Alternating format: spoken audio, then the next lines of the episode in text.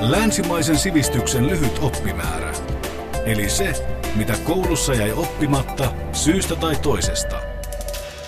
Euroopan historian dosentti Tuomas Lehtonen Helsingin yliopistosta. Miltä Eurooppa näytti, kun keskiaika alkoi?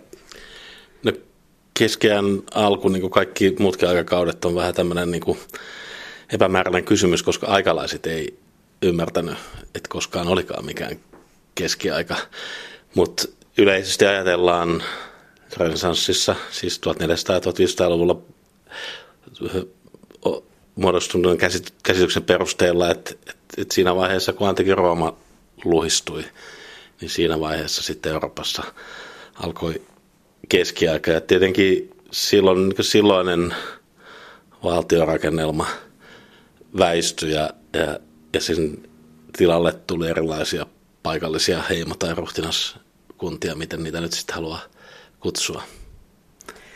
Tuleeko sanonta pimeä keskiaika juuri tästä vaiheesta, siis varhaiskeskiajasta? No niin varsinkin nykyään usein ajatellaan, että se niin koko keskiaikatermi ja sitten sen leimaaminen pimeäksi niin oli yhtäältä näiden 1400-1500-luvun ajattelijoiden ja sitten uudestaan ehkä valistusajan ajattelijoiden termi, jolla haluttiin kuvata sellaisia piirteitä, jotka itse asiassa vallitsi heidän omana aikanaan, joita pidettiin epätoivottavilla tavalla tai toisella ja sitten se leimattiin koko aikakauden termiksi, mutta, mutta toki voi niin kuin ajatella, että jos pimeytenä pidetään sit sitä, että sivistyselämä tai, tai vakiintuneet valtiolliset olot on, on eh, hajanaisella tolalla, niin, niin kyllä se siltä osin jollakin tavalla kuvaa sitä varhaiskeskiaikaa. Tätä termiä kyllä kuulee ihan vielä tänäkin päivänä. Tosin on sitä kuullut muutakin, että ehkä se keskiaika ei nyt niin pimeä ollutkaan. No keskeään tutkijoilla on tapana sanoa, että ei ollenkaan. No, no, no se on jäänyt tällaiseksi yleiseksi leimaamistavaksi. Ei ole mitenkään epätavallista, että puhutaan pimeästä keskiajasta tai jonkun ilmiön keskiaikaisuudesta. Ja usein sillä ei välttämättä ole yhtään mitään tekemistä keskiajan kanssa. Että jos nyt ajattelee, että historiassa oli joku pimeä ja kauhea aikakausi, niin 1900-luku ehkä niin kuin menee paljon lähemmäs, jos, jos miettii sitä, että miten, miten suuret määrät inhimillistä kärsimystä aiheutettiin. Että näitä voi aina suhteellistuttaa. No mikä oli luostareiden rooli sivistyksen ylläpitäjänä tässä vaiheessa, eli varhaiskeskiajalla?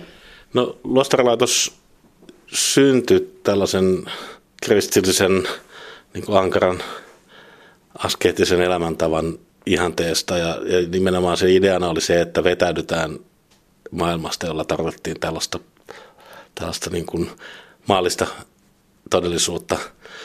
No luostarit sitten, kun tätä ihannetta toteutti, niin, niin niistä, niistä tuli tavallaan tällaisia säilyttäviä laitoksia. Että voi sanoa, että monella tapaa niin kuin eurooppalainen sivistys, tai se, voisiko mieluummin sanoa ehkä, että antiikin sivistys, niin se koteloitu näihin luostareihin silloinkin, kun se sisällöt oli sellaisia, että ne oli ristiriidassa kristillisen katsomuksen kanssa. Eli luostareissa pidettiin myös hartauden harjoituksena sitä, että kopioidaan ja tallennetaan käsikirjoituksia.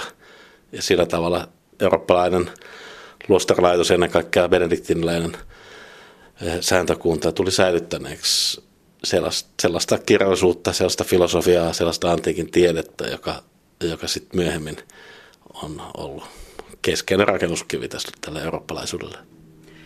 Eli jos luostareita ei olisi ollut olemassa, maailmamme olisi aika erilainen vai läntinen maailmamme? No voisi sanoa, että kyllä valtava siivu sellaisesta aatteellisesta ja sivistyksellisestä perimästä olisi jäänyt välittymättä. Ja tietenkään ei ole kyse ihan pelkästään vain siitä säilyttämisestä. Kyse on myös ollut siitä, että jollakin tavalla ajateltiin ja ymmärrettiin, että tämä on jotakin arvokasta.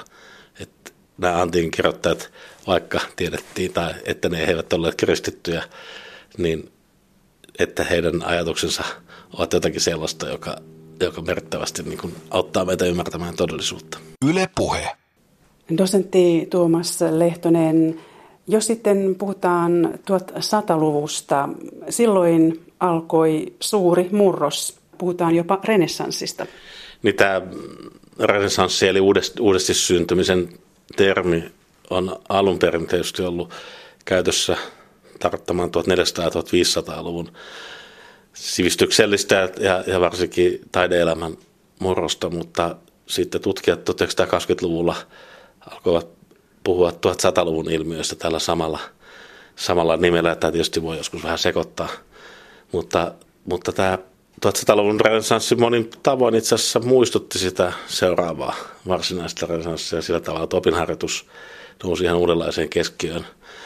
Euroopassa syntyi kouluja ja syntyi, syntyi yliopistolaitos ja aivan uudenlainen tieteellinen työ ja, ja, ja instituutiot, jotka tuki sitä työtä. Mutta jos mä otan sen niin askeleen taaksepäin, niin voisi sanoa, että sitä edeltänyt maailma, joka oli tulosta tuosta varhaiskeskeän kehityksestä, niin oli niin kuin hyvin maaseutukeskeinen sillä tavalla, että luostarit ja sitten maalaisaateli, feodaali aateli ja sitten tämä maaomistuksinsa valtansa perustaneet ruhtinaat ja kuninkaat, niin enemmän tai vähemmän oikeastaan koko heidän elämän piirinsä oli keskitty maaseutuun. Ja tuossa 1000-luvulla ja 1100-luvulla Eurooppaan alkaa syntyä tietysti nykymittapuun mukaan aika pahaisia pikkukaupunkeja, mutta se niin yhteiskunnan ja kulttuurisen elämän painopiste siirtyi kaupunkeihin. Ja kaupungeissa sitten syntyi uudenlainen tulkinta kristinuskosta ja syntyi uudenlaiset instituutiot, joista mä nyt mainitsin, koulut ja yliopistot muun muassa. Mitä tämä merkitsi kaupankäynnille, että syntyi kaupunkeja? No kaupungit tavallaan syntyy kaupankäynnistä, mutta varhaiskeskiään Euroopassa liikenne hirttävän vähän ylijäämää kaupattavaksi ja markkinat oli todella pienimuotoisia ja rahatalous oli täysin kehittymätön. Ja sitten taas kaukokauppa, jota muun muassa viikingit harjoittivat ryöstelynsä ohessa, perustui ennen kaikkea tällaisen painonsa nähden kevyyden luksustuotteiden viemiseen turkiksiin, jalokiviin ja myös orjiin. Ja silloin tämä kaupankäynnin kaari kulki itse asiassa tuonne Bysanttiin ja Arabimaailmaan ja itse esimerkiksi Venäjän jokien kautta Itämereltä tai Välimereltä.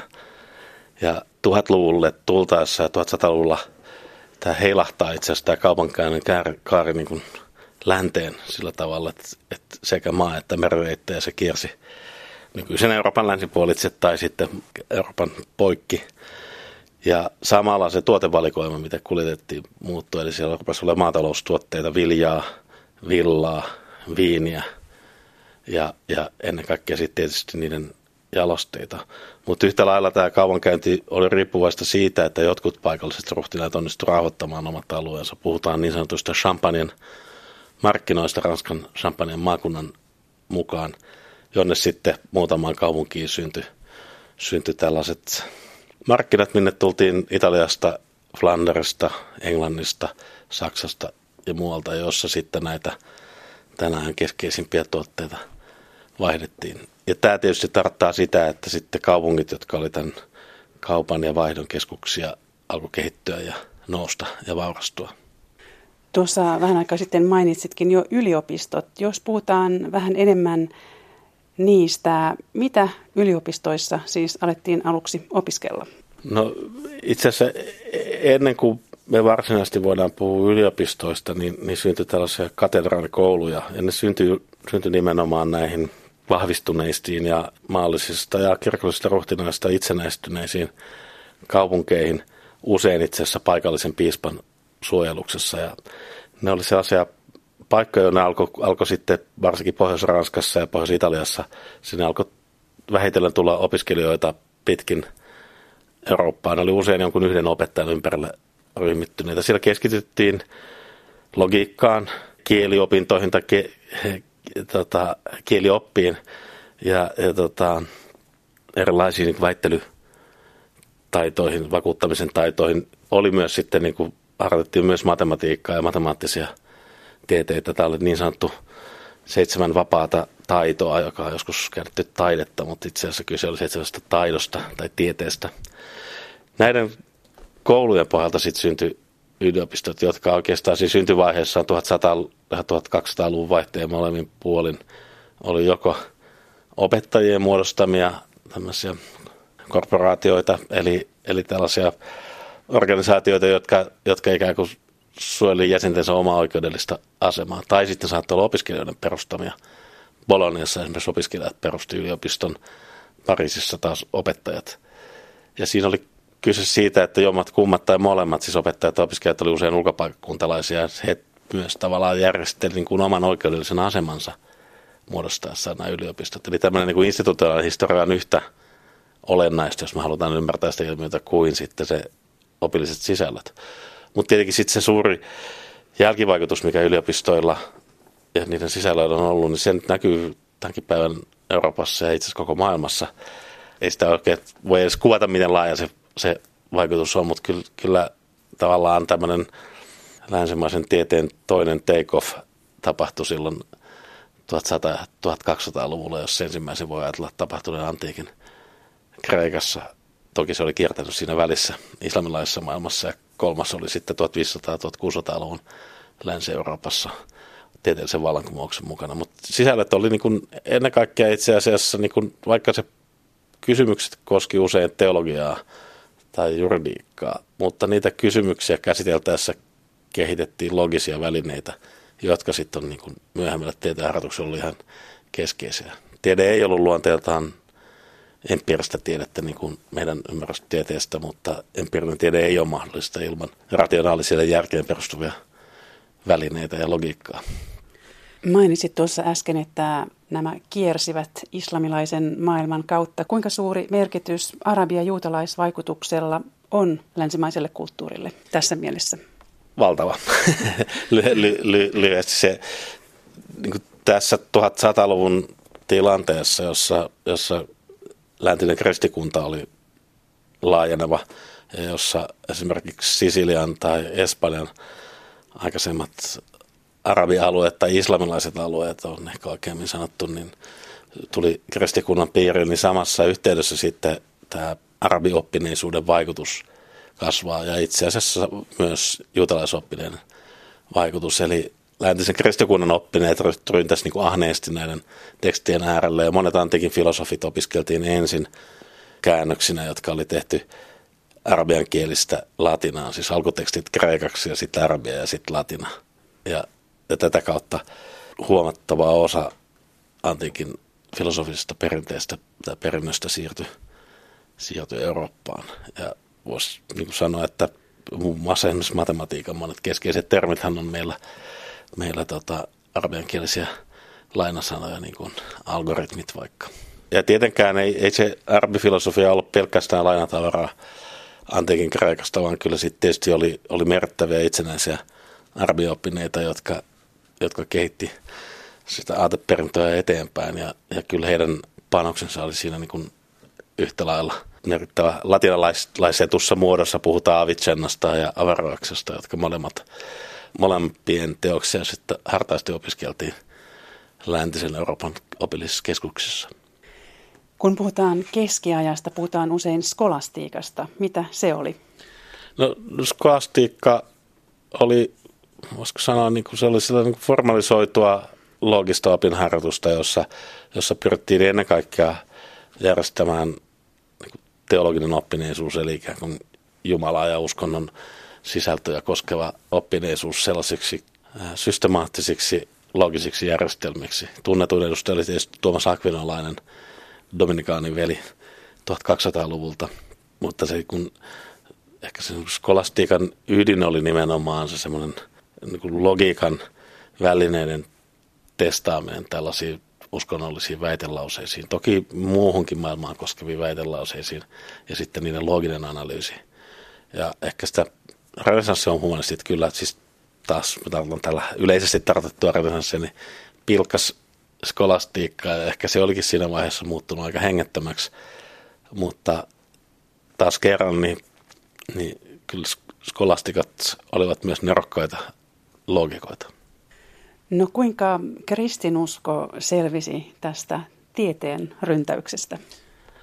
No itse asiassa niin kuin yliopistot on alkuperäiltään kirkollinen instituutio, että et, et oikeastaan niin kristinusko on ollut aina aika tehokas tuottamaan niin kuin oman kritiikkinsä joko niin kuin, niin kuin erilaisina uusina tulkintoina kristillisestä sisällöstä tai sitten tässä niin opinharjoituksen muodossa. Tietysti se ikään kuin kautta keskiään ja sen jälkeenkin, niin, niin, niin ikään kuin ajauduttiin toistuviin konflikteihin sen suhteen, että no miten tämmöinen raamatun ilmoitukseen perustuva tieto sitten suhtautuu joko niin kuin keskellä rationaalisesti järkiperäisen ajattelun varassa muodostettuihin käsityksiin ja raamatun totuuksiin otettiin niin kuin sovittaa niihin ja päinvastoin.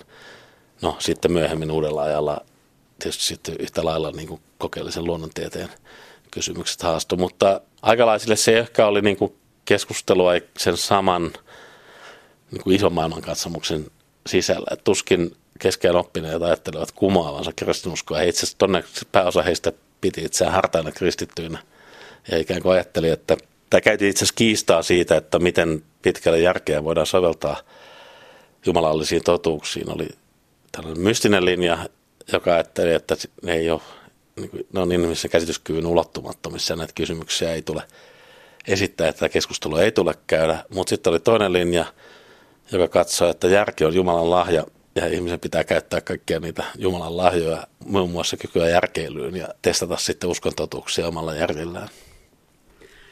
Jos tehdään sellainen pieni hyppäys tänne Pohjolaan, kuinka merkittävää Suomen kannalta oli se, että Suomi tuli osaksi Ruotsia 1200-luvulla?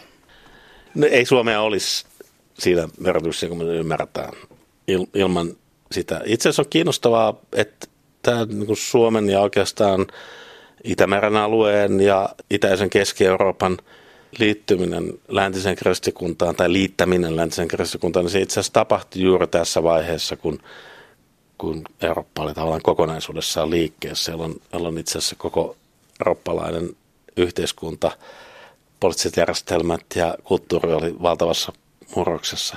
Ja itse asiassa tämä Suomen kytkeytyminen siihen oli osa sitä samaa ilmiötä. Siinä vaiheessa, kun sitten 1100- ja 1200-luvun taitteessa varsinkin 1200-luvulta lähtien Suomi kytkeytyi vahvemmin Ruotsiin ja toisaalta läntiseen kirkkoon, niin, niin Suomi samalla kytkeytyi kirjoitetun sanan piiriin. Ensimmäisen kerran täällä ruvettiin asioita hoitamaan kirjoitusten dokumenttien varassa. Toki varsin vähän vielä siinä vaiheessa, mutta joka tapauksessa alkoi siinä vaiheessa. Ja itse asiassa Suomi kytkeytyi entistä, tai nykyisen Suomen alue kytkeytyi entistä tiiviimmin osaksi, osaksi niitä kaupallisia verkostoja, joita Euroopassa oli. Et oikeastaan se, mitä me sitten, mikä sitten myöhempinä vuosisatoina on muotoutunut sellaiseksi, jota me kutsutaan Suomeksi, niin, niin se on niin täysin riippuvaista näistä kehitysvaiheista. Yle Puhe. Dosentti Tuomas Lehtonen, jos sitten puhutaan yksittäisistä ilmiöistä, jotka liitämme keskiaikaan, esimerkiksi inkvisitio ja noitavainot, kuinka suuri osa keskiaikaa ne ovat? No, itse asiassa inkvisitio on yksi muunnelma tästä niin kuin logisen ajattelun kehityksestä. Itse asiassa alkuperäinen inkvisitio, joka oli Dominikaani sääntökunnan piirissä syntynyt menetelmä – ottaa selvää siitä, että minkälaisia, niin kuin, niin kuin minkälaisiin uskon elämää ihmisillä on. Ja, ja sehän nimensä mukaisesti tarvitsi itse asiassa oli niin kuin tämmöinen ky- kysymyksillä etenevä menetelmä. Nämä myöhemmät kidutuskäsitykset inkvisitiosta eivät suinkaan niin liit, kuulunut ollenkaan tähän alkuperäisen inkvisition ideaan. Totta kai sitten inkvisition taustalla oli ajatus siitä, että että on olemassa vain yhdenlaisia oikeita totuuksia. Ja kun kysellään ensin, että mitä ihmiset uskoo, niin sitten heidät saadaan johdateltua oikean kristinuskon piiriin, siis heidän mukaansa oikean kristinuskon piiriin. Itse asiassa sitten se, mitä me kutsutaan noita vainoksi, ei oikeastaan ole varsinaisesti keskeään ilmiö. Sillä on juurensa keskeellä sillä tavalla, että keskeellä käydyt keskustelut kaikista paholaismaisista tai demonisista ilmiöistä, niin, niin, niin niiden asiassa syntyi sitten ne vakiintuneet käsitykset siitä, että mikä on noituutta ja mikä on taikuutta. Ja se oli toki kiellettyä itse asiassa esimerkiksi Pohjoismaissa, Ruotsissa, kirkollisen oikeuden piirissä, että noituudesta ja taikuudesta annettiin ainoastaan sakkorangaistuksia. Ja sitten taas, jos oli tästä niin sanottua pahaa tarkoittavaa noituutta, niin se kuuluu maalliselle oikeudelle. Me tiedetään Ruotsista joitakin 1400-luvun lopun oikeus noita oikeudenkäyntejä, mutta vähän enemmän 1500-luvulta, mutta ne varsinaiset noita vainot on 1600-luvun, eli oikeastaan niin tieteellisen vallankumouksen kanssa samanaikainen ilmiö. No entä mikä on esimerkiksi ritarilaitoksen perintö kulttuurillemme?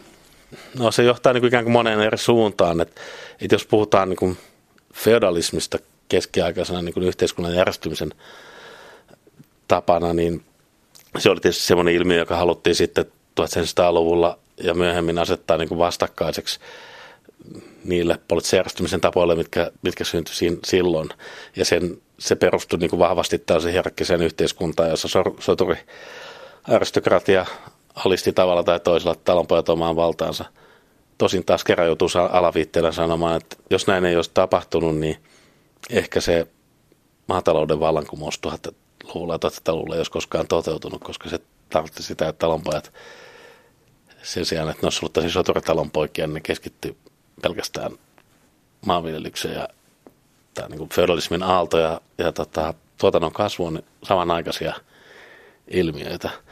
Mutta sitten tietysti tämä retarikulttuuri ilmiönä, niin, niin oli myös paljon muuta. Siihen liittyi sitten erilaisia kirjallisia ilmiöitä, Etelä-Ranskan ja Ranskan tämä Provensaalin tai Languedocin kielinen runous ja sitten tällaiset niin kuin romanttisen rakkauden ihanteet, joista muuten nykytutkijat monet ajattelee, että ne oli myös, siihen oli myös tämä arabirunous aika paljon vaikuttanut.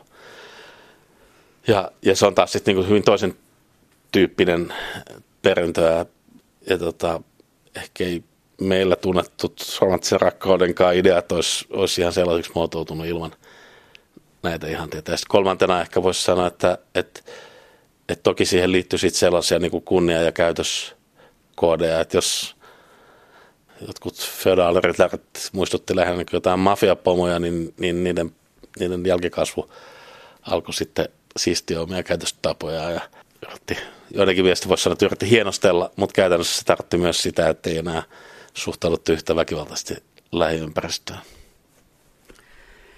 Dosentti Tuomas Lehtonen, lopuksi vielä, kuinka keskiaika on vaikuttanut ihmiskäsitykseemme?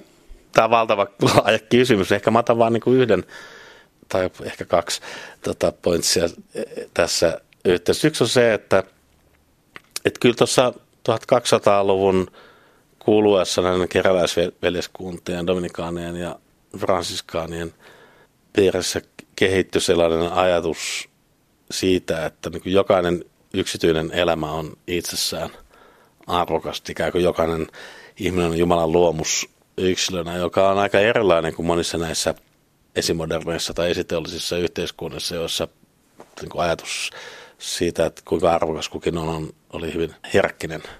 Ja tässä mielessä niin kuin kyllä monet aateistot on sitä mieltä, että esimerkiksi valistusajalla kehitetyt, kehitetty käsitys ihmisoikeuksista ei olisi mahdollista ilman itse asiassa tätä keskiaikaista ihmiskäsitystä, joka on korostanut sitä ainutkertaisuutta ja yksilöllisyyttä. Mutta tämä oli tietenkin yksi ilmiö, vaan että emme halua täällä kaunistella keskeään kulttuuria yhtään yli sen, minkä se ansaitsee. Mutta, mutta kyllä mä pitäisin tähtää yhtenä keskeisenä perintönä. Toinen, mikä tästä tulee mieleen, on, on itse asiassa keskiaikainen avioliittokäsitys, joka sekin löi hyvin hitaasti läpi, mutta sekin oli teologian piirissä muotoutu ajatus siitä, että itse asiassa ketään ei saisi pakottaa – avioliittoon jonkun toisen kanssa. Avioliitothan tuommoisissa esimerkiksi yhteiskunnissa Euroopassa ja kaikkialla muualla oli yleensä sukujen välisiä liittoja ja sopimuksia, eikä sinne paljon kyselty, kyselty itse asiassa kummankaan miehen tai naisen mielihalua. Ehkä mies pääsi joskus sitten vaikuttamaan siinä vähän enemmän, mutta joka tapauksessa teologit sitten esitteli tällaisen ajatuksen, että itse asiassa avioliittoon ei pitäisi ollenkaan vihkiä, jos ei kummatkin halua sitä. Eli tässäkin on musta tämmöinen alkuelementtejä tällaisen ajatukselle siitä, että ihmiset on niin tasa-arvoisia yksilöitä. Ei tietenkään niin, että se olisi niin näillä sanoilla määritelty. No jos vielä puhumme naiskuvasta, se vähän tähän jo liittyykin. Kuinka keskiaika on muovannut naiskuvaamme? No ranskalainen maineikas keskeinen tutkija Georges Duby kirjoitti joskus sellaisen kirjan, joka, jos sen suomentaa vapaasti, sen otsikko oli niin kuin miehinen keskiaika, jossa ikään kuin käsitteli sitä, että itse asiassa valtaosa siitä, mitä meille on välittynyt keskiaikaisesta maailmasta, niin on ollut miesten kirjoittamaa ja miesten ajattelemaa, joten se on niin kuin, antaa vain niin yksipuolisen kuvan siitä. Toki me tiedetään, että keskiajalla oli merkittäviä naisoppineita, jotka muokkas käsityksiä, mutta tota, kyllä se keskiaikainen mieskuva, naiskuva oli, joko, kun se on ollut miesten tekoa, se on joko ollut hyvin tämmöinen niin kuin, tämmöisen niin kuin askeettisen kirkonmiehen vihamielinen kuva naisista, jotka on niin kuin sellaisia vastustamattoman halun kohteita ja, ja miehille suuri väärä. Tai sitten toisella puolella ehkä on ollut tämä valtava romantisoiva naiskuva. Nämä on tietenkin yksinkertaistuksia ja kaikkea muutakin löytyy.